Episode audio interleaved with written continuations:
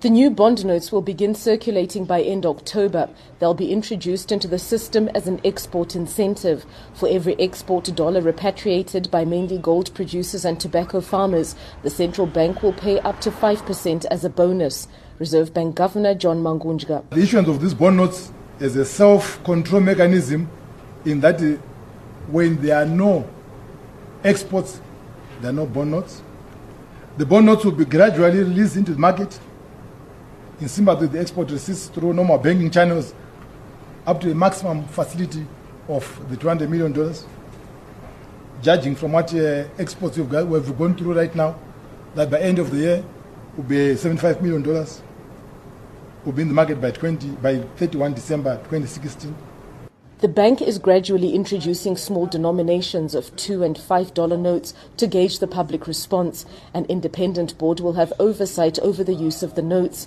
In 2008, fueled by overprinting of the local dollar, inflation exceeded 236 million percent. The Reserve Bank abandoned the Zimbabwe dollar in 2009 and millions lost their savings overnight. The central bank says it's heard and noted the public concerns and anxiety about the bond note. And we say it again, if you don't want them, please, don't take them from the banks. You are, you are, you are so free. I don't know why, why, why this is a democratic country. We are saying if you don't want them, don't take them. Economist Vincent Musewe weighed in on the Reserve Bank statement. If it is going to be 0.002 of what the money that is in circulation, then it's a non-issue. Our, our problem has always been how much is going to be printed.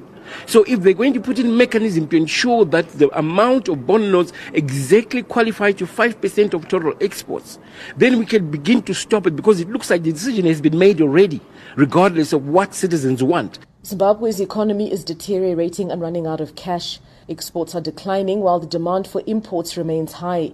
The country has been forced to import 200 million US dollars in grain following the worst drought in decades. The bank says it was forced to introduce a currency that can't be traded externally to reduce the outflows of US dollars. The central bank governor also blames policy inconsistencies for causing the low investor sentiment. This week, the government rejected a mid-term policy review statement by the finance minister that it would shed 25,000 jobs and cut bonuses and salaries of civil servants as the wage bill ballooned to 97% of revenue.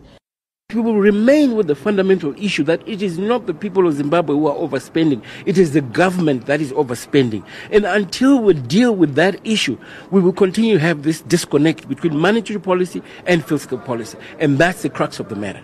The government has said conditions in Zimbabwe's economy are still far from being conducive to allow for the return of the Zimbabwe dollar. I'm Shingai Nyoka in Harare.